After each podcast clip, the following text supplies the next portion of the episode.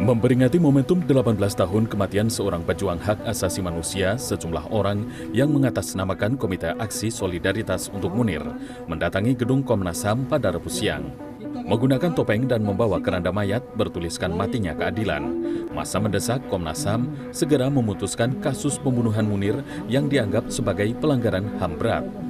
Ketua Komnas HAM yang menemui masa menjelaskan, untuk menangani kasus kematian Munir, Komnas HAM akan membentuk tim ad hoc yang beranggotakan dua anggota Komnas HAM dan tiga orang dari unsur luar. Soal hak asasi uh, pelanggaran uh, kasus Munir, ya.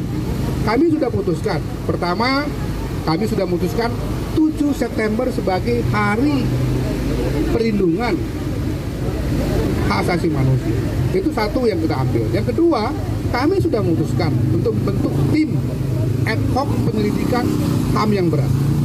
Sementara itu, Koordinator Kontras, Fatia menganggap lamanya penetapan tersangka kasus Munir merupakan bentuk pelanggaran HAM berat karena diduga kasusnya sengaja dihilangkan agar tidak terungkap.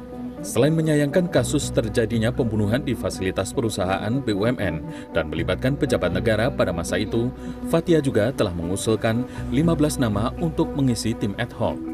Lalu juga kami sudah mengirimkan beberapa usulan nama dan harapannya uh, di sidang paripurna ini sudah memutuskan uh, berapa nama yang akhirnya dipilih dari rekomendasi kami yang itu akan menjadi tim penyelidik ad hoc dan harapannya segera bisa dapat bekerja.